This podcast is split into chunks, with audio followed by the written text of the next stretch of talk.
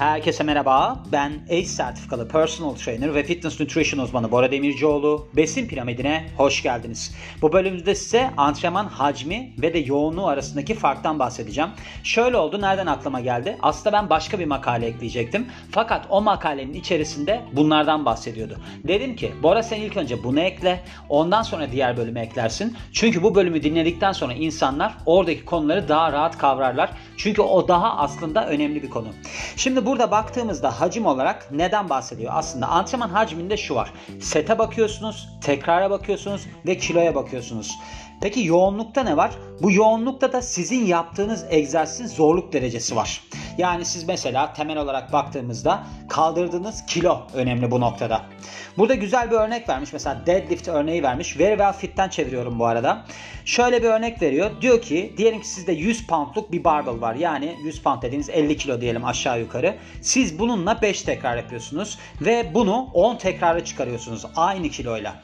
Burada ne oluyor? Sizin aslında antrenman hacminiz artmış oluyor. Niye? Kilomuz sabit ama biz tekrar sayısını artırdık. Bir de bununla beraber siz bu barın kilosunu 150 pound'a çıkarıyorsunuz. Yani 50 kiloydu ya. Bu 50 kiloyu biz bu sefer 75 kiloya çıkarıyoruz. Ama biz bu sefer gene 5 tekrar yapıyoruz. Yani tekrar değiştirmiyoruz, kiloyu değiştiriyoruz. Bu sefer neye yol açıyoruz? Yoğunlukta artışa yol açıyoruz. Peki yoğun ve hacim sizin aslında bu fitness seviyenizi nasıl etkiler denilmiş. Şimdi hacim yani antrenman hacmi kassal gelişim ve de kassal dayanıklılık açısından anahtar.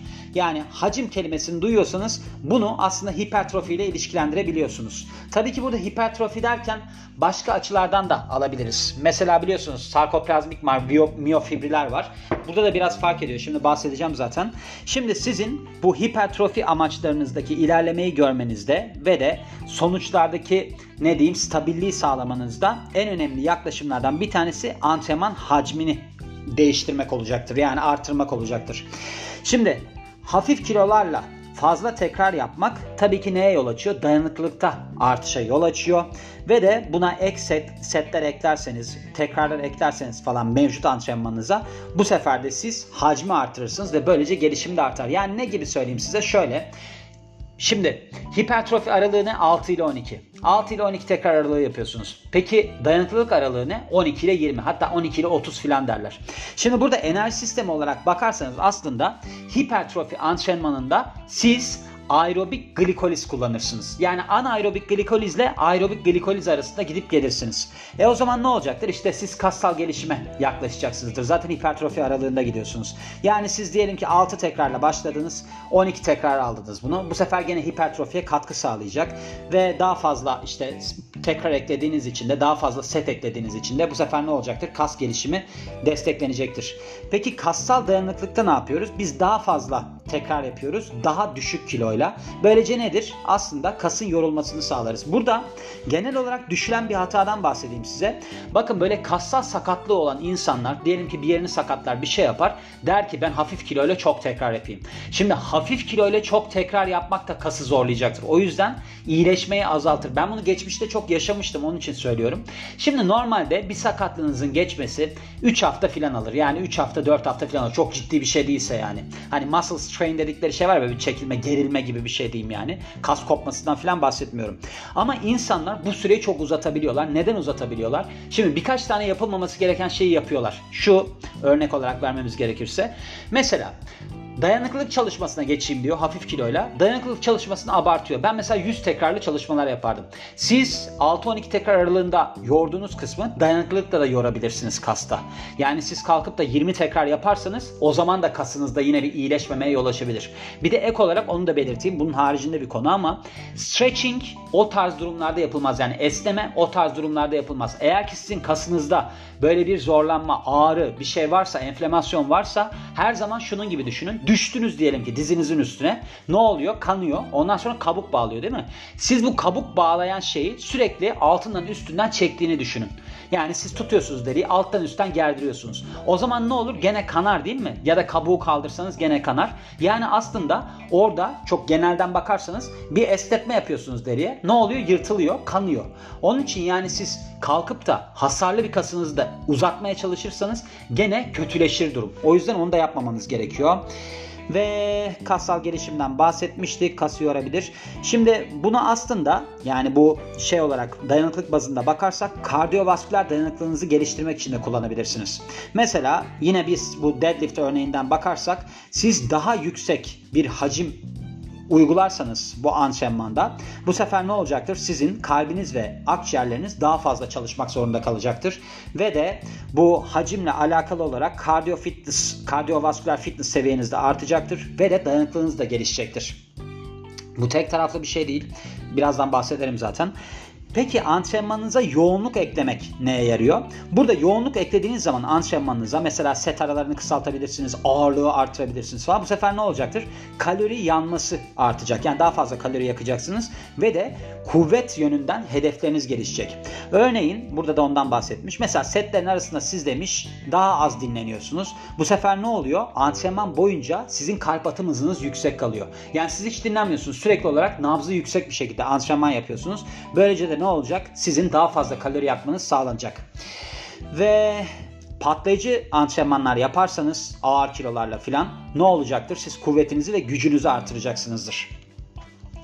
Bununla beraber sizin kaldırdığınız kiloları artırmanız kardiyovasküler sistem açısından da çok önemli. Şimdi şu var. Siz düşünün.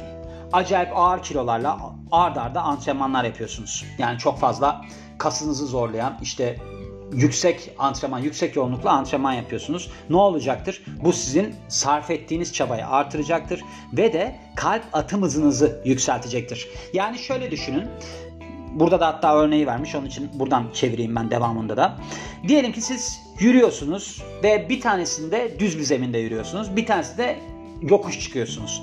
Şimdi burada aynı mesafeyi aldığınızı yani yürüdüğünüzü ele alalım. Ama siz yokuş yukarı çıkarsanız tabii ki daha fazla çaba sarf edeceksiniz değil mi? Bunun sonucunda da kalp atım hızınızı arttıracaktır bu durum. Aynı zamanda bu şey için de geçerli. Sadece böyle yokuş yukarı çıkmayla alakalı değil. Daha ağır kilolar kaldırdığınızda da geçerli. Ne olacak? Daha fazla yük kaldırıyorsanız kalp atım artacak ve de kardiyovasküler dayanıklılığınız gelişecek. Yani şöyle bir şey var. Aslında oradan da anlayabilirsiniz. Şimdi ben enerji sistemlerinden size bahsetmiştim ya ne vardı? Aerobik, anaerobik olanı vardı. Ana, anaerobik kreatin fosfatta neydi? Mesela 10 saniyeye kadar olan orada kreatin fosfat enerji sistemi devreye giriyor. İşte onu kullanıyorsunuz. Diğerinde ne yapıyorsunuz? Mesela anaerobik glikoliz yaptığınız zaman anaerobik glikolizde ne oluyor? Bu sefer işte siz mesela maksimum 60-70 saniyelik bir antrenman yapıyorsunuz. O zaman ne oluyor? Glikol, glik, glikojen depolarını kullanıyorsunuz. Bunun haricinde bir de aerobik glikolizle aerobik lipoliz var. Aerobik lipolizde ne oluyor? Aslında siz çok düşük bir nabızda uzun süre gidiyorsunuz. Bu sefer yağ devreye giriyor. Ama diğerlerinde nabız arttıkça, çok yüksek antrenmanlar yaptıkça mesela burada hedeflemeniz gereken %65 ile %75 arası filandır. Yani siz eğer ki mesela aerobik glikoliz, anaerobik glikoliz civarında bir şeyler yapıyorsanız aslında bu nabız aralığında gitmeniz gerekir. Kreatin fosfat enerji sistemini devreye soktuğunuzda ne oluyor? Patlayıcı kuvvet çalışmaları yapıyorsunuz. Yani burada 1 ile 5 tekrar arası yapıyorsunuz. Bu sefer ne oluyor? Aradaki o toparlanmayı artırıyorsunuz süre olarak. Şimdi bunu yaptığınızda eğer ki siz böyle çok yoğunluklu bir şeyler yaparsanız bu sefer ne olacaktır? Nabzınız yüksek kalacaktır sürekli. O yüzden de bu oksijen borcu durumları filan da ortaya çıkacaktır. Devamında da metabolizma hızınız artacak yani. Ve devamına gelirsek antrenman hacmi ile yoğunluğunun ölçülmesi. Şimdi hacim aslında sizin antrenman yaptığınız süreyle alakalı. Yani ne kadar zaman yapıyorsunuz, kaç saat, kaç dakika falan yapıyorsunuz ya da sizin setleriniz ve de tekrarlarınızla alakalı bir antrenman içinde yaptığımız. Mesela siz hibrit bir antrenman yapıyorsanız işte circuit training, istasyon çalışması, intervaller gibi antrenman hacmi hem tekrarı hem de süreyi kapsayabilir.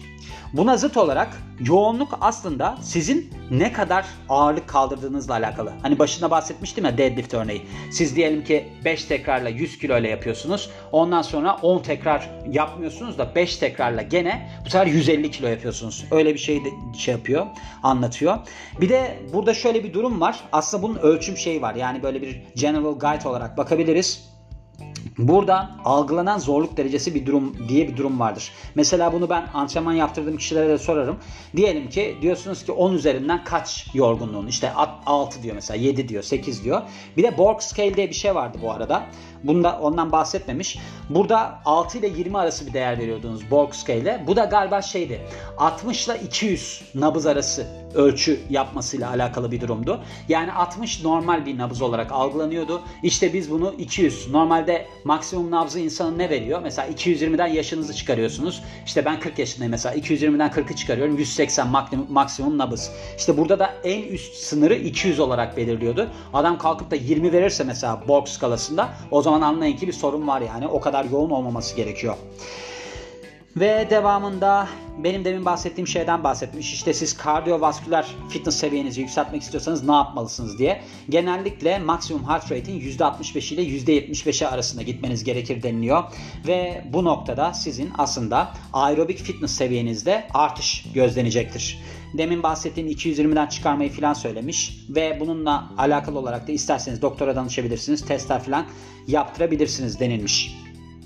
Ve son olarak da demiş ki sizin yoğunluk ve de hacim olarak baktığınızda bir antrenmana kalbinizin verdiği cevap da fitness seviyenizi anlamanıza yarayacaktır. Sizin temeldeki maksimum heart rate'iniz ne olursa olsun yani baktığınız zaman siz bunu yoğunluğu ve de süreyi uzatarak aktivite bazında artırabilirsiniz deniliyor. Eğer ki siz mesela çok aşırı derecede fitsiniz %80 ile %90 aralığında maksimum heart rate'in antrenman yapabilirsiniz deniliyor. Şimdi burada şöyle bir şey oluyor. Laktat eşiği denilen bir durum var. Yani siz laktik asit salgıladığınız kısım. Yani nedir? Anaerobik glikoliz kısmında siz bunu yükseltmeye çalışıyorsunuz. Mesela geçenlerde paylaştım hatta. Bir uzun mesafe koşucusu varmış. Adını unuttum. Adam 21 kilometre ile 2, 2 saat boyunca koşabiliyor. Hatta bunun challenge'ı falan çıkmış. İnsanlar ne kadar dayanabiliyorsun diye bakıyorlar falan. Adam koşuyor 2 dakika. Ya yani 21 kilometre çok üst bir sınır. Öyle söyleyeyim size. Ama bu adam muhtemelen acayip derecede yüksek bir şey olduğu için, kapasitesi olduğu için koşabiliyor 2 saat boyunca. Tabii ki genetik faktör de önemli de siz bu laktat eşiği yukarıya çektiğiniz zaman ne olacaktır? Bu sefer kaslarınız yanmadan daha yoğun bir şey yapabileceksinizdir. Öyle bir durum gelişecektir yani. O yüzden de aslında baktığınızda bu anaerobik durum sizin vücudunuzun glikojen depolarını kullanma becerisi kaslarınızdaki. Burada aslında hani oksijeni kullanmadan daha becerikli olmasıyla alakalı. Çünkü oksijensiz bir noktada gidiyor bu. Yani siz oksijen hani aerobik bir şey yapmıyorsunuz. Anaerobik bir şey yapıyorsunuz. Ne kadar siz glikojeni doğru şekilde kullanabiliyorsunuz. Çünkü normalde baktığınızda sizin kas glikojen depolarınızda işte 550 gram filan glikojen depolanabiliyor.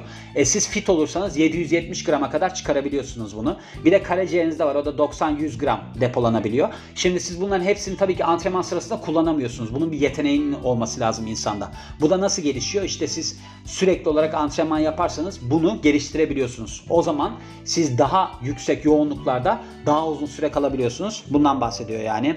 O yüzden de bundan sonra da sonuçlandırmış. Demiş ki işte siz sadece bir şey yaptığınızda, antrenman yaptığınızda şeye ele almayın yani. Anaerobik kısımdaki gelişimi değil, aerobik kısmı da geliştirmeyi hedefleyin. Bunda nasıl yapabilirsiniz? Hem antrenman hacmini hem de antrenman yoğunluğunu geliştirerek yapabilirsiniz deniliyor. Bunun için baktığımızda yani genel olarak yoğunlukla hacim farklı şeyler. Ama ben her şeyin olması gerektiğini düşünen birisiyim. Yani doğru bir antrenman şekli de budur zaten. Hatta şöyledir. ACE'de bizim aldığımız eğitimde şöyle derdi. 20 dakika kardiyo, antrenman yaptığınızda 20 dakika antrenman 20 dakika stretching yapın derdi. Doğru bir yaklaşımdır gerçekten de. Öyle yaparsanız 20 dakikalık mesela yoğun bir antrenman yaparsanız çok zordur. Hani baktığımızda bir de şu var. Siz diyelim ki patlayıcı kuvveti antrenmanları yapıyorsunuz. Burada ne oluyor? Miyofibriller hipertrofi gelişiyor. Diğer kısımlarda işte bu hacmi filan artırma noktalarında burada sarkoplazmik hipertrofi de gelişebiliyor. Nasıl oluyor sarkoplazmik? Yani siz kas hücresinin içerisine su çekiyorsunuz. O pek makbul değildir.